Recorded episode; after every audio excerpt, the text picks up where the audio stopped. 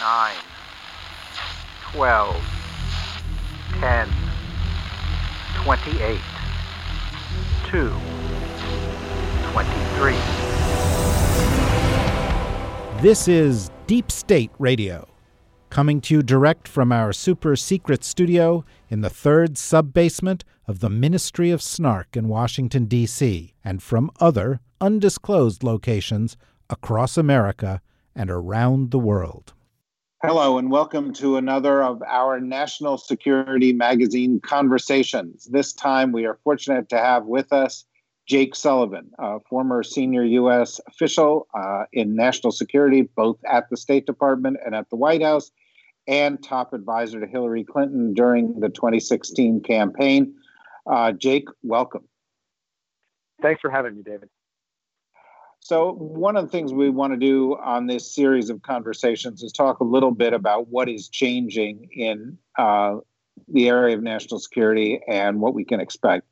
Uh, and I thought I'd start with uh, three areas where we have seen fairly substantial uh, changes over the course of the past uh, two years, and then look a little bit at the future. And the place I'd like to begin is um, the recent comments uh, by Secretary of State Pompeo uh, that suggested that he was going to essentially seek to institutionalize the nationalism of Donald Trump. In the past, that nationalism has manifested itself in the president's statements um, and with our gradual serial withdrawal from a variety of international uh, kinds of arrangements, from TPP to the Paris Trade Accords to UN organizations um, and so forth. Um, and, uh, you know, Pompeo made a speech in which he sought to sort of frame this as a policy and to suggest that there was more to come, that there were more institutions that the United States was, in in uh, his uh, language, uh, essentially ceding sovereignty to, um, and that it was time for a reset. And I guess I'd like your take on that and your sense of whether or not this is a short term Trump aberration or whether there's something longer term here that we need to keep an eye on. Well, first of all, uh, listening to Secretary Pompeo's speech reminded me of the op ed that uh, two now departed Trump officials, uh, his chief economic advisor, Gary Cohn, and his previous national security advisor, H.R. McMaster, wrote in the Wall Street Journal last year, which was kind of version 1.0 of giving some shape and substance to America First. Uh, and in that, they basically derided the idea of anything like a global community or global cooperation. And they said, you know, basically the world is a dog eat dog place where nations and businesses and people compete for advantage. And we welcome that. That's a good thing. And basically, what uh, what Mike Pompeo was doing in version 2.0 another Trump official going out to try to create a package around uh, Donald Trump's sort of bundle of instincts and intuitions on foreign policy was to carry that forward, to, to say more or less that um, the United States is happy operating in a zero sum world, in a dog eat dog world, because after all, aren't we the biggest dog? And international institutions, which were long seen as force multipliers for American power and influence in the world, are now seen somehow as constraints, uh, are now seen as shackles on whatever version of quote unquote sovereignty Donald Trump and Mike Pompeo are, are touting these days. And, and so the question of whether this is where things are headed in the future, I'd say two things. First, uh, Elizabeth Warren gave a speech recently and wrote a piece in Foreign Affairs. Bernie Sanders has been out on the campaign, uh, pre-campaign trail, whatever you might call it, um, making a series of statements about foreign policy as well. And what you're seeing on the Democratic side is essentially a convergence of left and center left repudiating this kind of zero sum approach, making the case for uh, continued American internationalism. So I think there is a strong antibody growing to um, what Trump and his team have put forward. But on the other hand, it definitely reflects a strain in U.S. thinking and U.S. foreign policy. And so I don't think the answer is either this is an aberration or this is going to be the way of the future. I think we are going to see American policy probably swing back and forth in future years between the traditional positive sum internationalism of past Democratic and Republican presidents and this more aggressive form of unilateralism and sovereignty that Trump is talking about, I don't think even if Trump is defeated in 2020, this goes away entirely, that, that it will rear its head again in the future. And American strategists are just going to have to deal with, and, and so as our strategists around the world, a more inconstant United States. Know, one of the the trends that may point to this is the the the the, the fact that over the course of the next 20 years or so, as more and more of the US population is located in urban areas, um, you get uh, an imbalance, which is going to, you know, affect the Senate, for example, very profoundly, where you'll have 70% of the U.S. population 20 years from now, uh, with essentially about 30% of the votes in the in the Senate, and and and 30% of the population with 70% of the votes. Um, and that 30 that that 30% of course is rural, more isolated, uh, less involved with the rest of the world in some respects, although the agricultural community certainly has engagement in the global economy increasingly. Um, but but they tend to be the the, the, the, the, the forces of isolation, nationalism, and the forces that have been most strongly pro Trump. And at least in the US Senate, it looks like they're going to gain ground. Do you see that as a structural shift, or might there be a backlash even within that, as we've seen recently with regard to the president's tariff policy? Well, when soybean exports to China go down 98%, and those exports ship to countries like Brazil, um, and likely are never coming back once they shift, uh, I do think that you'll see a bit of a shakeup in terms of the degree to which even rural America begins to see the costs and consequences of Trump's approach to national security. But you know, I think underlying this, there is a, a bigger problem, and and as that base of Trump's, as those communities uh, gain increasing power and influence in the Senate because of the dynamic you just described, I think you're going to see politicians increasingly, especially on the right, following the Trump playbook, which is to try to turn foreign policy and national security into something beyond a kind of abstract strategic issue and more into an identity issue. You see, for Trump, America First, yes, is about trade deals and it's about kind of allies taking advantage of us. It has these elements, but at its core, really, it's a mashup of national security, identity, immigration, kind of what America is and represents, and all these scary bad people out there, the Muslims and the Mexicans and others.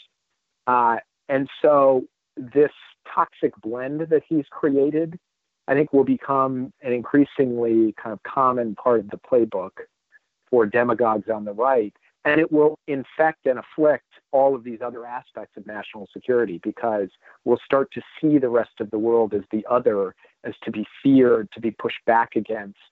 Um, and so walls and bans uh, and the kinds of things Trump has been talking about with respect to homeland security and migration policy in the United States will increasingly become, I think, uh, a charged part of the rhetoric when it comes to our foreign policy writ large that's very dangerous. And so for me, the best answer is to figure out a way um, to speak to all Americans, including those who support Trump, about some set of principles and purposes for American foreign policy, what it's about, who we are as a country, what we stand for.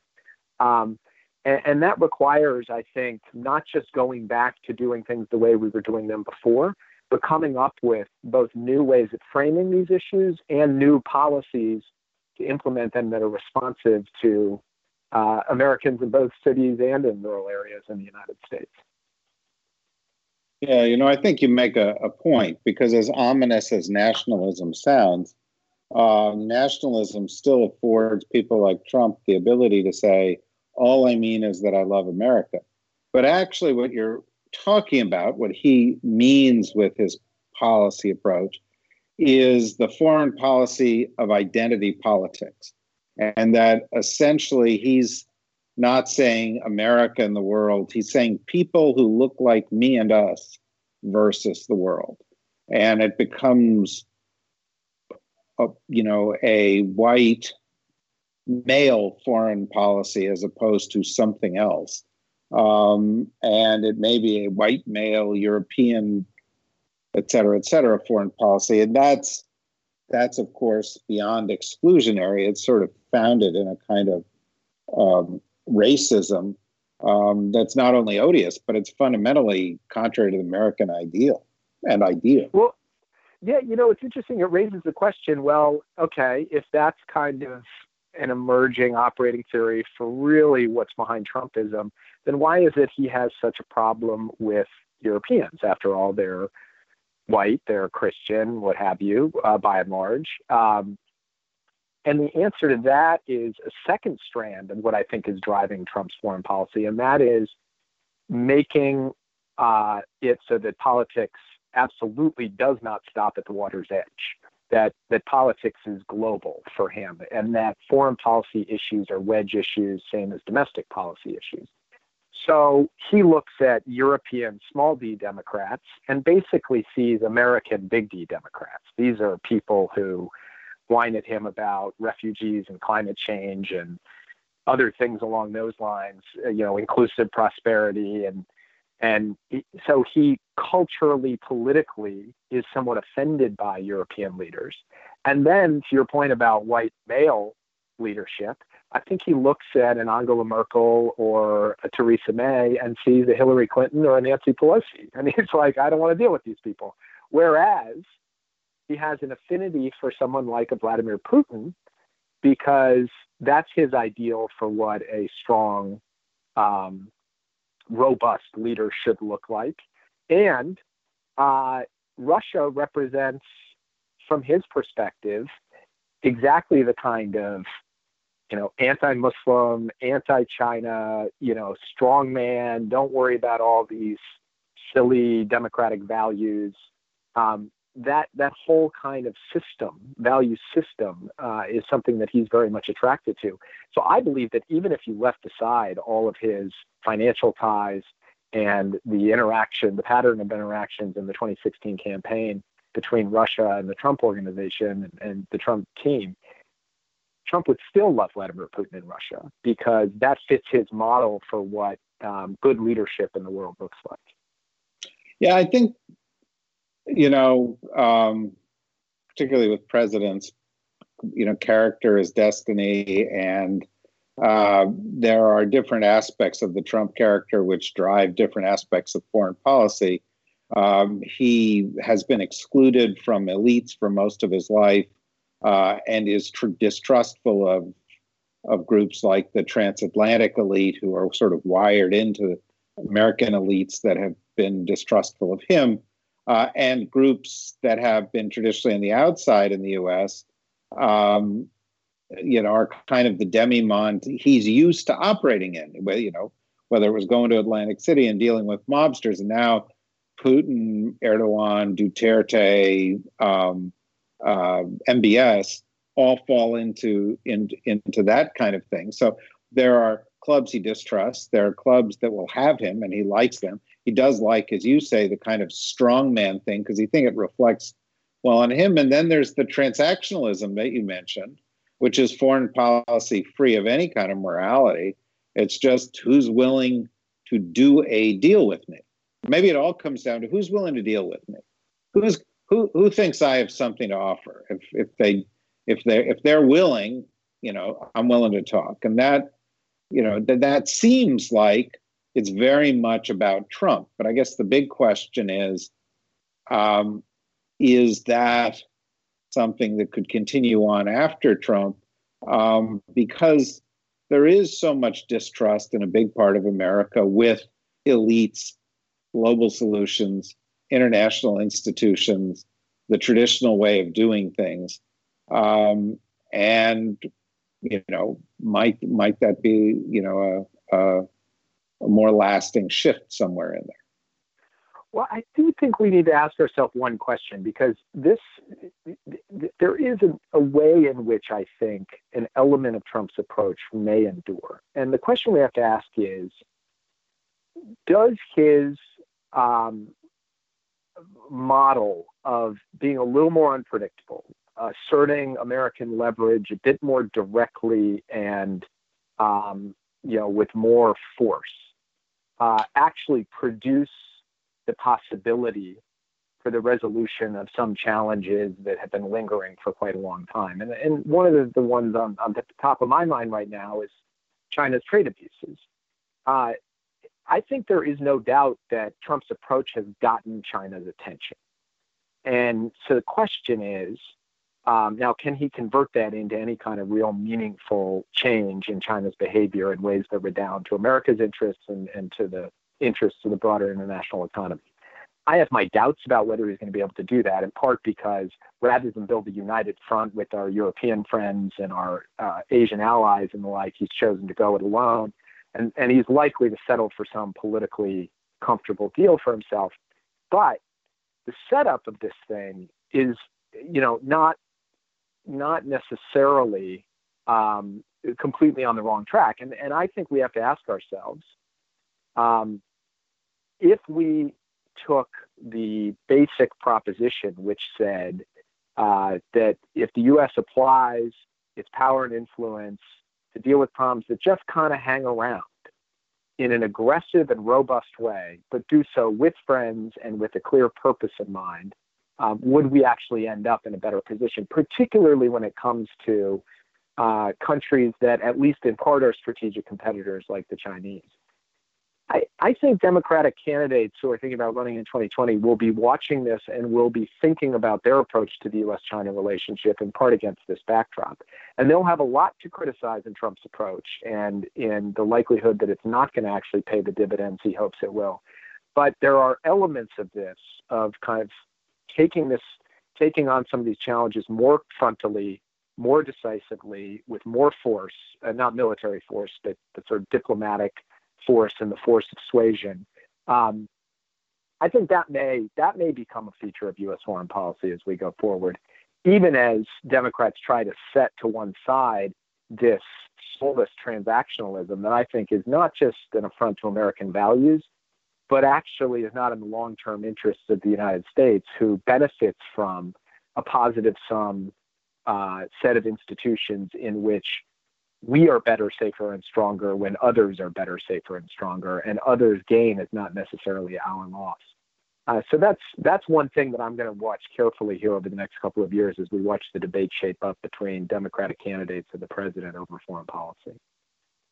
You know, I think that's you know, I mean, one of the things that happens almost inevitably when you know a president has some political success, and by becoming president, you have some political success is that the other side says, what do, what is there to learn? What do we embrace and what do we reject? And you know, I remember I was in the Clinton administration, and you know, Bill Clinton came in, and you know, he ran on I'm against NAFTA, I'm you know, I'm against GATT, and and so forth. But he also ran on, you know, I'm going to take a stance on welfare cheats, and I'm and so forth, where he was sort of adopting a little bit of Reagan, and there he was trying to find a a, a path and you know, some of what Trump says is easily rejected because it's corrupt, and some of what Trump says is fairly easily rejected because it's obviously contrary to our interest to blow up alliances, and just Trump doesn't understand them.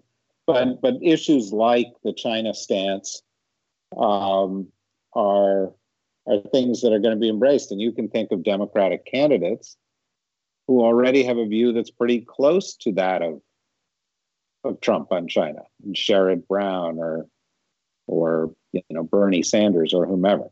Um, let me let me do something here because I do want to sort of lead in that direction. But what I'd like to do is take five or six or seven minutes and just give you some recent developments that seem to be different from the past in one way or another, and just get you to say in a minute or two whether you think this is short term or there is something longer term underneath this that people ought to keep their eye on. Okay. And I'll just do four or five of them. Um, uh, you mentioned China, which was one of the ones I want to talk about. One of the other things that's happened recently is the United States has essentially said, we're done with the INF treaty. The Russians aren't following it, and we're out. And this is just sort of the latest of the treaties that we're out of, but it does change the dynamic of the US Russia relationship. And it also hints at a desire, which Trump has talked about, of moving towards, um, you know, sort of more usable nuclear weapons, smaller, more modern, et cetera. Do you think this is, you know, um, uh, Trumpism, or do you think there is something longer term going on? I think it's madness, and I, I don't. I think Trump has a unique and particular fascination with, with nuclear weapons going back a long way. He says a lot of kind of bizarre things about them. You know, speaking of the power, the immense power of nuclear weapons, it's a strange kind of um, psychological element to Trump's foreign policy. Uh, kind of, I think, probably rooted in the 50s and 60s when he was growing up, and nuclear weapons loomed so large. And his um, uncle. Don't uh, don't forget his uncle who taught him everything about nuclear weapons. Uh, there you go, and his uncle. And and remember, in the 80s too, he was claiming that he should be named the nuclear negotiator because only he could go sit down with the Soviets to work these things out. So he has a kind of long and unique history with this. And I don't believe that the overall thrust of strategic thinking in the United States among either Democrats or Republicans is towards shifting to tactical, usable, intermediate range nuclear weapons distributed to American bases around the globe. Um, so I don't believe that descriptively and prescriptively. I think that would be a terrible idea. Um, now, I think married with Trump's own kind of strange relationship with nuclear weapons is John Bolton's desire to destroy any nuclear related arms agreement that the United States has entered. That includes the Iran nuclear deal. That includes uh, the anti ballistic missile treaty that George Bush pulled out of with Bolton's help uh, several years ago. That includes the INF treaty. That includes not wanting to extend New START. And you could go on down the line uh, because John Bolton ultimately believes the way that we should solve a lot of these problems is either through a good old fashioned nuclear arms race with other countries in which we gain the advantage, or through the use of military force to deny countries like Iran um, the capacity to get nuclear weapons. I just think these are outlier views. They do not reflect common sense positions of everyday Americans, and they do not reflect the considered judgments of uh, national security experts. So I think this is an area where if Trump is defeated in 2020, you'll see us get back onto a more sensible course. All right. Well, let me give you an easy one. I think also may fall into this category, but uh, while Trump was sort of wandering around aimlessly, looking like the zombie president at the G20 meeting, um, one of the things that he actually did was he um, uh, noted that while 19 other members of the G20 were worried about global warming, he was not. Because, you know, he has a gut, and his gut tells him things that um, experts may not actually know. Um, and the U.S. One of the first things he did was he pulled out of the Paris Accords. Now to punish General Motors, uh, apparently uh, for having the audacity not to like having high steel and aluminum tariffs, uh, he seems to be considering pulling subsidies for electric cars. Um, his his policies with regard to uh, the environment otherwise, whether it's eliminating regulation, safety regulations or pollution regulations, uh, or despoiling national parks, seems actually to be very consistent across the board. And on almost every level, it's 180 degree opposite of democratic policy uh, or historical democratic positions. Going to stay, going to going to change on a dime. You know, it's interesting. This is an easy one on, you know, kind of judging the merits of it. Uh, you know, it's just uh, outrageous the approach that Trump and the Trump administration have taken on climate issues, starting with pulling out of the Paris Agreement and then this sorry performance at the G20, plus the threats around the removal of subsidies and, and incentives for uh, renewables. Um, it's a harder one when it comes to predicting the political future of this issue in the United States because if you had asked me 15 years ago, I would have said that over time, the Republican opposition to the basic facts of climate science um, would soften in the face of mounting evidence, scientific evidence, evidence before our very eyes to, you know, reinforce the fact that the planet is warming, that humans are causing it, and that we need to act quickly. That hasn't really happened.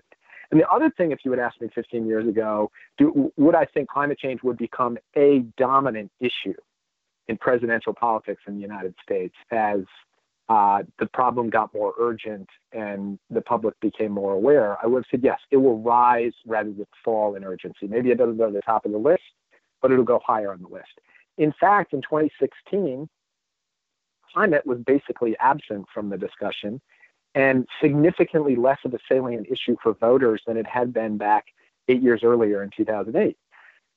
So I don't, I'm confounded actually by the politics of this issue in the United States and whether, particularly as we cleave so much on so many basic things, like on is Vladimir Putin a good guy or bad guy? That's become a political issue, a Republican Democrat issue. Um, I just worry that the Republican base and Republican lawmakers and leaders are just going to keep digging in. And I, I, think it's really so. This is this transcends Trump in a way. Um, although I'll finish with one observation. You mentioned Trump listening to his gut. His gut tells him everything. A, a friend of mine remarked to me recently that the the biggest powers in the world are now all run by presidents or leaders who essentially have that in common. Xi Jinping kind of listens to something inside of him. Vladimir Putin listens to something inside him, not really to anyone else. And same with Donald Trump.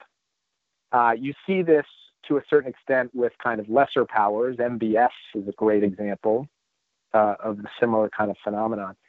It creates a really interesting set of uh, questions around the stability of the international system when you have so many leaders with this common feature to their decision making that it's kind of gut based and intuition based that experts and and the decision making systems around these guys are not really used or seen as useful.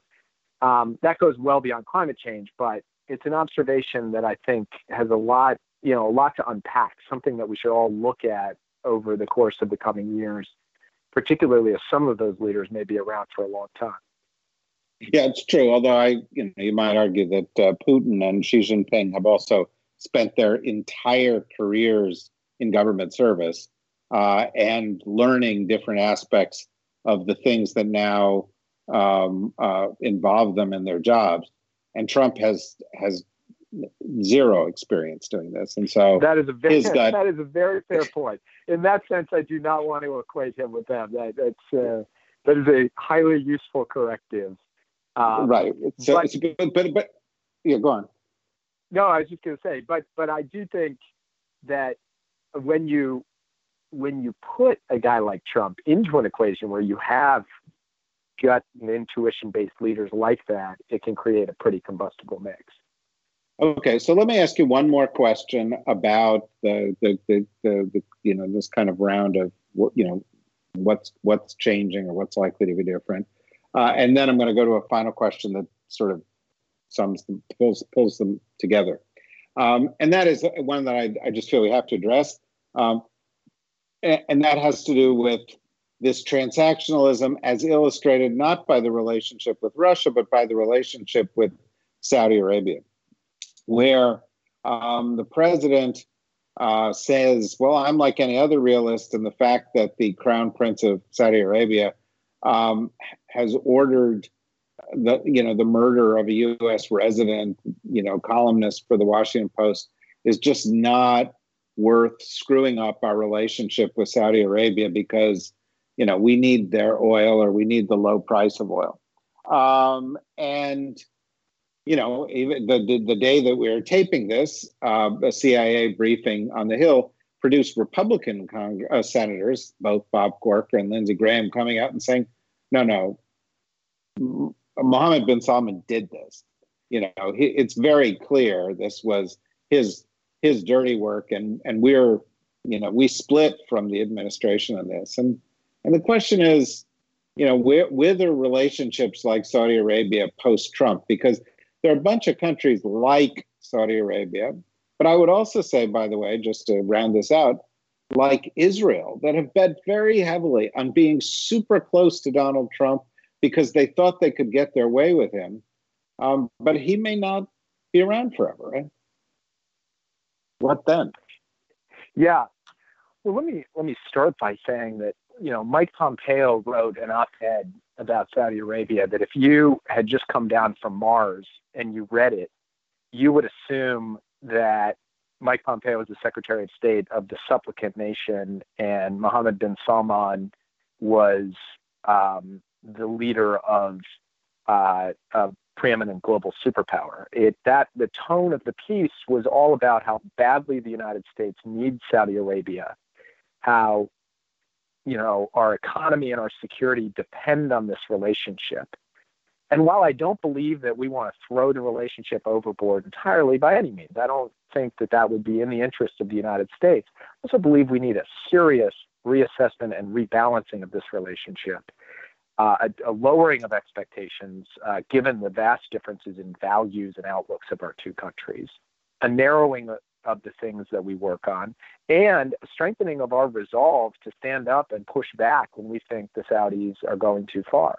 And not just with respect to this murder, but their the conduct of their war in Yemen, the ways in which various aspects of their society continue to support Sunni extremists and terrorists, and so forth. And I think that we can get to a sensible, mature place that does not fundamentally destabilize either the relationship or the kingdom, but that puts it on more realistic, credible footing. And you know what? Actually has us standing up and being relatively proud of ourselves that we we do not have to think of ourselves as somehow in hock to or reliant upon Saudi Arabia, even for things like oil, which for one thing, the energy revolution has changed that equation quite dramatically. But for another, Saudi Arabia is not producing oil out of charity to the United States. They're producing oil uh, because that is the commodity that drives their economy and uh, maintains order in their society. So, so I think quite apart from the way in which uh, MBS and some of the people around him rather ostentatiously embraced Trump and said, "We didn't like Obama and we love you."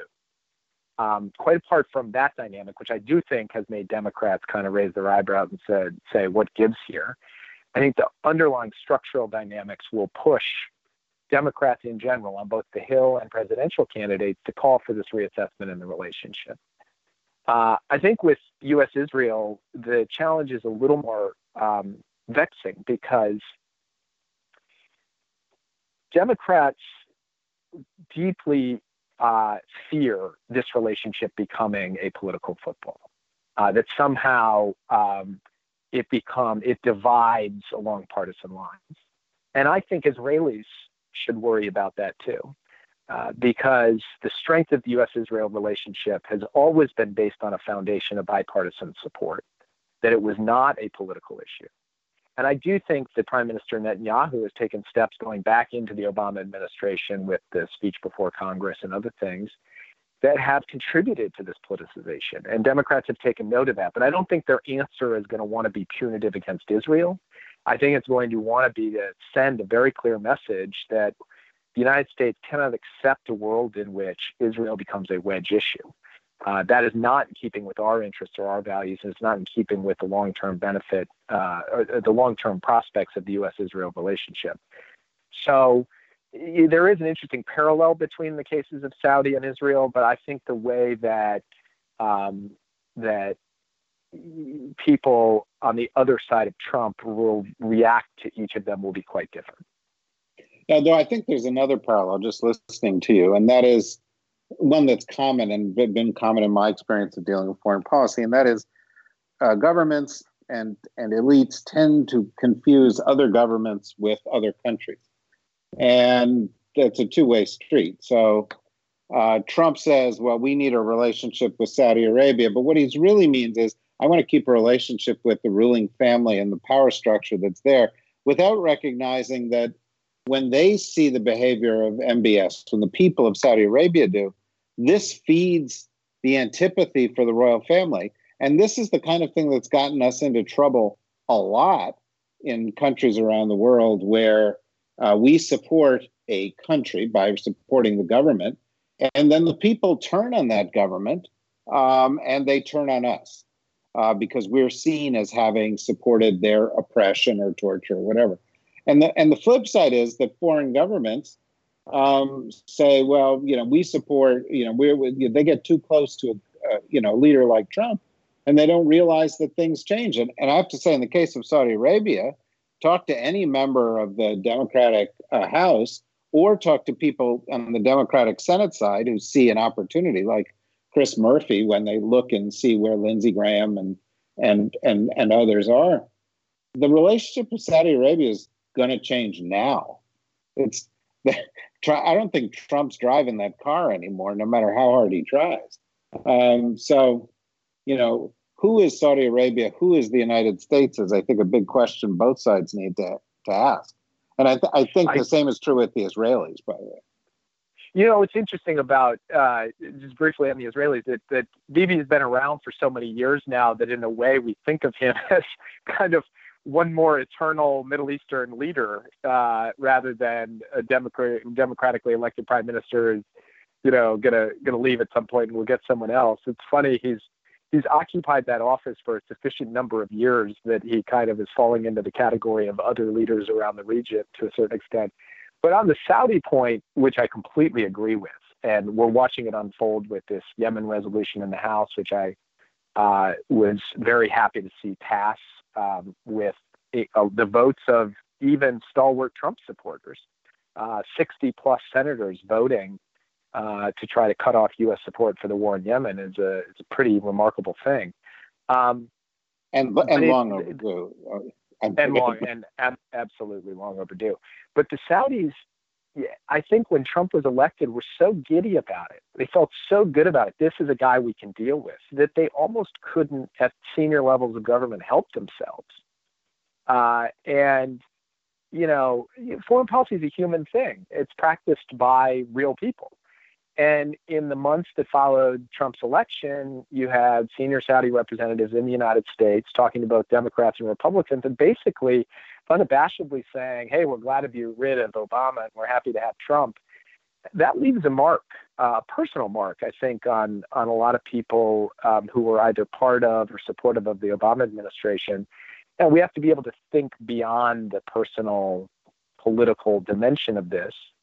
But that's a factor uh, it's not something that can just be wished away. And when you combine that with a structural change on the Hill, and I would say even among the American people, where I think they look at the U.S. Saudi relationship through a much more skeptical lens than maybe decades past, uh, I do think that it would behoove the Saudi government to think much more in a much more complicated way about how they engage the United States as a whole, and don't just engage Donald Trump and Jared Kushner which is where they've they've taken all their eggs and put them in those two, uh, I would say, rather uncertain baskets.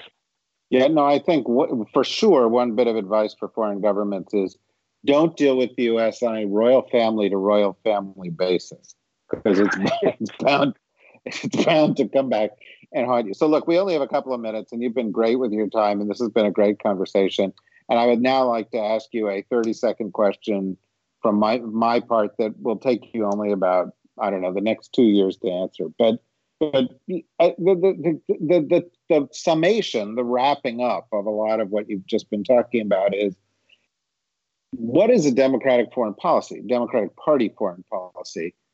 How can you communicate in three sentences, because most Americans don't really care to hear the fourth sentence, how a democratic foreign policy is different from the foreign policy that Trump has pursued and will be selling in 2020.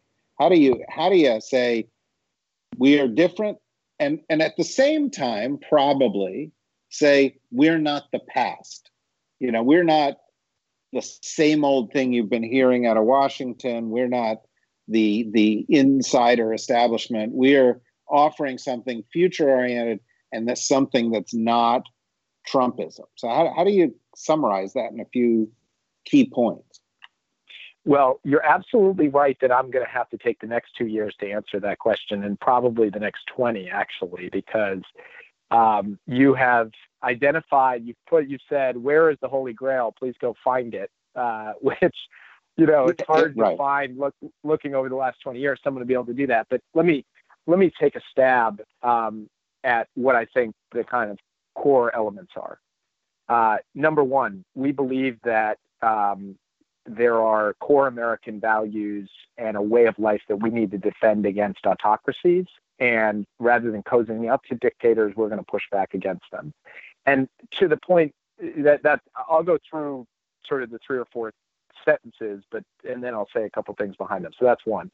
Second thing is there are some big problems out there in the world. The idea of terrorists getting their hands on weapons of mass destruction, climate change, Ebola coming to our shores that require us to work with other countries. And so we are going to have more friends, not fewer, to be able to take on those challenges, unlike Trump. Number three, we're not going to try and solve every problem with the military. We're actually going to invest in our diplomats. And Trump has done exactly the opposite. He's jacked up the military budget while cutting the diplomacy budget dramatically. And the big problems we face in today's world are about diplomatic uh, muscle to pull countries together to solve shared problems. And then the final thing is that one of the great challenges afflicting the American economy and the economy of every advanced country in the world is corruption, uh, the flow of illicit money, uh, the uh, nexus of corporate power and political power. And part of what our foreign policy is going to be about is disrupting those corrupt networks. And that starts with the corruption of this administration, but it means taking on China, Russia, Saudi, other countries who, as a matter of their foreign policy, use corruption as a tool to advance their interests. So that those are kind of big categories where I think you can speak to the American people and say this is how we are different from the Trump administration. Just on the first one about standing up for democracy, for a way of life, for a certain vision of what it means to be American and to have allies who subscribe to a similar way of life. I would just say one of the great challenges we face today is the rise of a creeping authoritarianism that's trying to eat away around the edges of that. And we need to pull together. Um, you know, Tom Wright describes it as, you know, rallying the free world once again.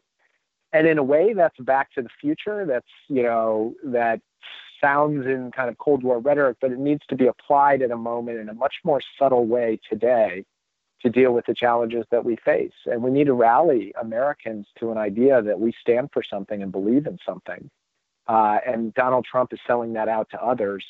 And if he is allowed to get away with that, our society is going to become less free and open as a result. We can't stand for that. So I think that will be that thematic element is going to be a big part of what a Democrat is going to have to argue going into 2020. Uh, final just, word, and I know you said uh, give a th- 30 second answer, but I will say a final word on this. Uh, uh, I I am the co-chair of a, an outfit called National Security Action, and we did some polling last year on just Americans' attitudes on foreign policy. One of the things we found that was quite interesting is that while Americans don't follow every to and fro of what's happening overseas. They do have a basic radar or barometer for whether the United States is being respected in the world and whether or not our leaders are being looked up to or are being laughed at. And one of the deep concerns about Donald Trump is that he has removed the United States from a position of respect in the world. And leaving aside policy and strategy and everything else, I think a standard bearer for the Democratic Party has to say, we're going to restore that. We are going to return to uh, the kind of foreign policy and the kind of posture in the world that has the rest of the world looking to us and saying, we respect you. We look up to you. Uh, we aspire to be more like you. Uh, and that's the opposite of that is happening right now. And that matters even to Americans who don't more generally pay attention to foreign policy. Well, I, I have to say, um, Jake, I'm in no position to say this for you, but I think you can take the next two years off um, because, um, you know, not only I think have you described it fairly concisely, but uh, for those of you out there in, in deep state radio land who are listening to this thing, uh, you may have picked up on the fact that the four or five key points that Jake made, which include being respected, working with international institutions, restoring American leadership, fighting corruption, fighting creeping authoritarianism, all actually involve um, implicit critiques of the president and and and saying don't be like him. Don't, don't you know they're, they're they're not just about his policies but about his character. Um, and uh, uh, and suggest that we really reached a point where uh, the character of the president of the United States is antithetical to both the character of the United States and its needs. Um, and to to to run against it, you have to demonstrate both of those points, which I think you have done very well. So I, am extremely grateful for you joining us. I hope you'll be back again often. I'd love to hear more about your group and and and I hope you'll use this channel where we now have we're approaching 100,000 people listening every week uh, to our podcast to to to reach out to an audience of people who really care about national security uh, and share uh, what you and your group are finding because I, I, I think we're we're a good audience for it. Well, you know they they say in radio land, uh, long time listener, first time caller, uh, and that, that's what I am with Deep State Radio. Uh, I've been loving loving the conversations that you guys have um, the core group and the and the mix of guests you bring in. So I'm honored to have the chance to have this conversation with you. I'd love to come back. Terrific, Jake. Thank you very very much. Good luck, and uh, you know, see you around campus. Deep State Radio is a production of the Deep State Radio Network, a division of TRG Interactive Media. Our podcast today was produced in cooperation with Goat Rodeo Productions and was supervised by Ian Enright. Join us again for another episode of Deep State Radio. If you don't, we know where to find you.